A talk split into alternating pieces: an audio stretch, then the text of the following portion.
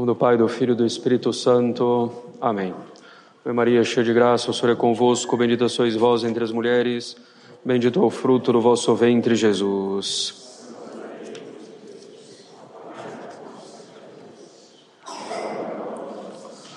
Nossa Senhora das Dores, podem sentar-se para os avisos. Ó Deus, que sois o protetor dos que esperam em vós, e sem o qual nada se sustenta, sem o qual nada é santo, multiplicai sobre nós a vossa misericórdia, para que, governados e conduzidos por vós, passemos pelos bens temporais, sem que percamos os bens eternos. Essa é a belíssima coleta da missa do terceiro domingo depois de Pentecostes, que devemos considerar com atenção nesse dia de hoje.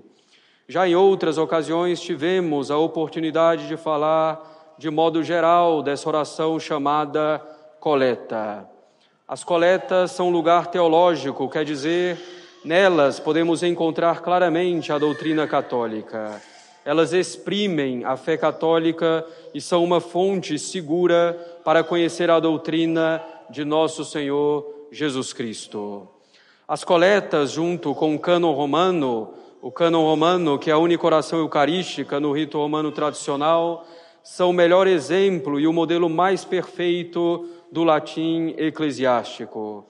As coletas são, em geral, composições do século IV, V, VI em prosa, com ritmo, vocabulário e estilo sóbrios e solenes, com várias figuras de linguagem. É um latim acessível, mas bem trabalhado. Os reformadores da liturgia diziam que era um latim decadente, era um pretexto para se abandonar o latim e adotar cada vez mais a língua vernácula. Não é verdade que o latim eclesiástico seja um latim decadente. As orações em latim eclesiástico são uma poesia em prosa. Melhor e mais claro exemplo disso é o venerável cânon romano e as coletas mais antigas. A origem desse estilo do cânon romano e das coletas é o panegírico, isto é, o elogio que se fazia ao príncipe, agora dirigido a Deus. As coletas têm, via de regra, quatro elementos. Primeiro, a elevação da alma a Deus. Segundo, a ação de graças ou uma glorificação ou um elogio. Terceiro elemento, o pedido. E, finalmente, a conclusão. E a mesma ordem do Pai Nosso. Elevação da alma a Deus. Pai Nosso, glorificação de Deus que estais nos céus. Pedidos, que no Pai Nosso são sete, e a conclusão. Portanto, as coletas se baseiam profundamente na estrutura do Pai Nosso e não só no panegírico latino profano. As coletas, de fato, caros católicos, não acrescentam nada ao Pai Nosso, apenas tornam mais explícitos os pedidos feitos ali. Essas orações são de uma riqueza espiritual e de uma precisão teológica imensas. Temos na coleta de hoje essa mesma estrutura. Primeiramente, a elevação da alma a Deus.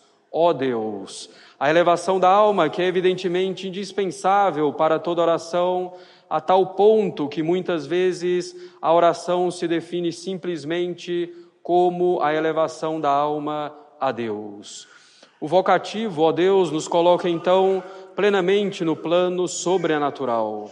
Ele joga os nossos pensamentos em Deus, nos fazendo cumprir assim a ordem do salmo que está hoje no gradual. Iacta cogitatum tuum in domino. Joga, coloca no Senhor o teu pensamento.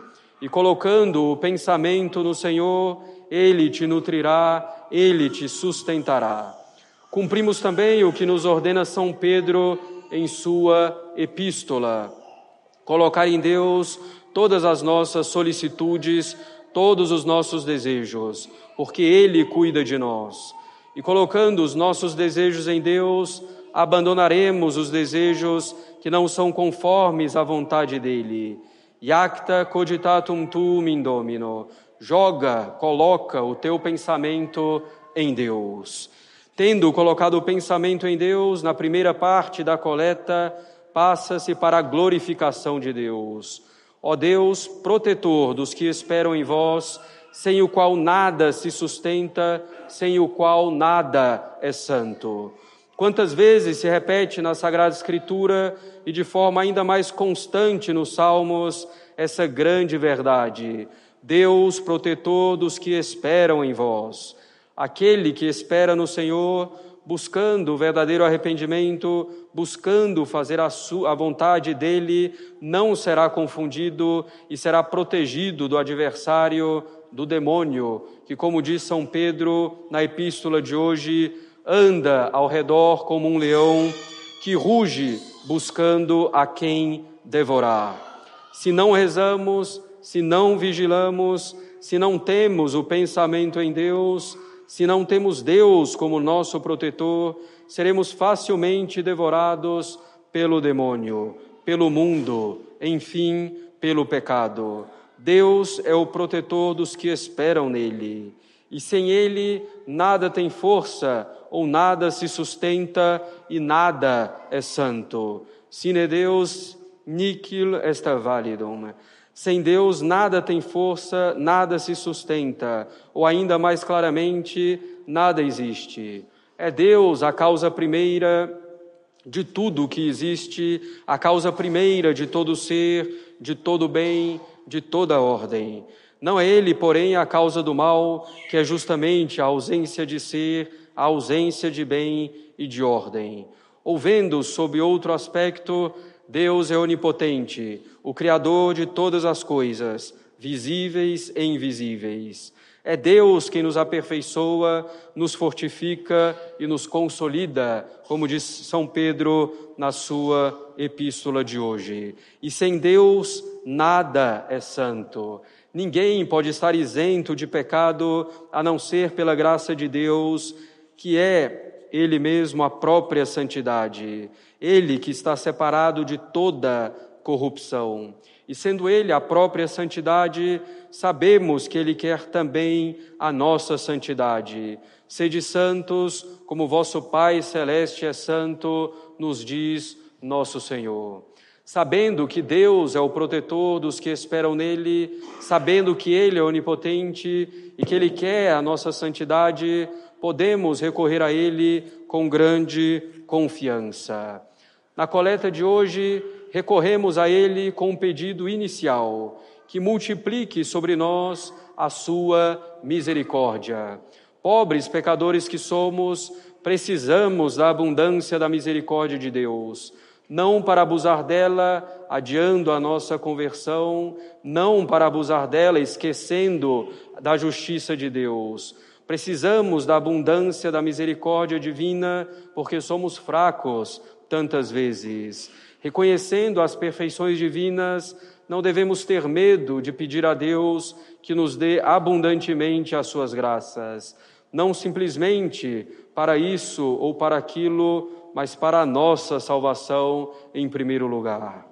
Já jogamos então o nosso pensamento em Deus, dizendo no início da coleta: ó Deus, já reconhecemos as perfeições de Deus que nos dão confiança para fazer o pedido. Protetor dos que esperam nele, sem o qual nada existe, sem o qual nada é santo.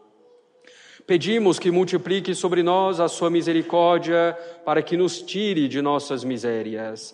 E assim chegamos ao pedido principal da coleta de hoje expresso em uma bela oposição entre os bens temporais passageiros e os bens eternos.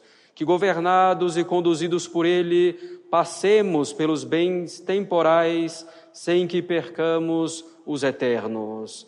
São bastante precisos os termos do pedido. Pelo bem, pelos bens temporais, caros católicos, nós devemos realmente passar, pois são bens passageiros, bens transitórios. Não podemos nos demorar neles, não podemos nos fixar neles, mas sempre usá-los como instrumentos, como meios para que não percamos os bens eternos. Nós devemos passar por essa vida transitória, passageira, sempre com os olhos nos bens eternos. Se quisermos permanecer nessa vida transitória dos bens temporais, se quisermos nos fixar nessa vida transitória com seus bens passageiros, entraremos em grande contradição e perderemos os bens eternos. Pelo que é transitório, devemos passar simplesmente. Não podemos nos demorar nisso, não podemos permanecer nisso. Quanto aos bens eternos, ao contrário, não devemos perdê-los. Não podemos fazer dos bens eternos bens transitórios e passageiros. Não devemos, pelos nossos pecados, fazer que a graça, o amor a Deus, as virtudes sejam bens que vão e voltam da nossa alma. Não, eles devem ser bens nos quais permanecemos. Devemos buscar, caros católicos, ser estáveis, constantes, perseverantes na graça, no amor a Deus.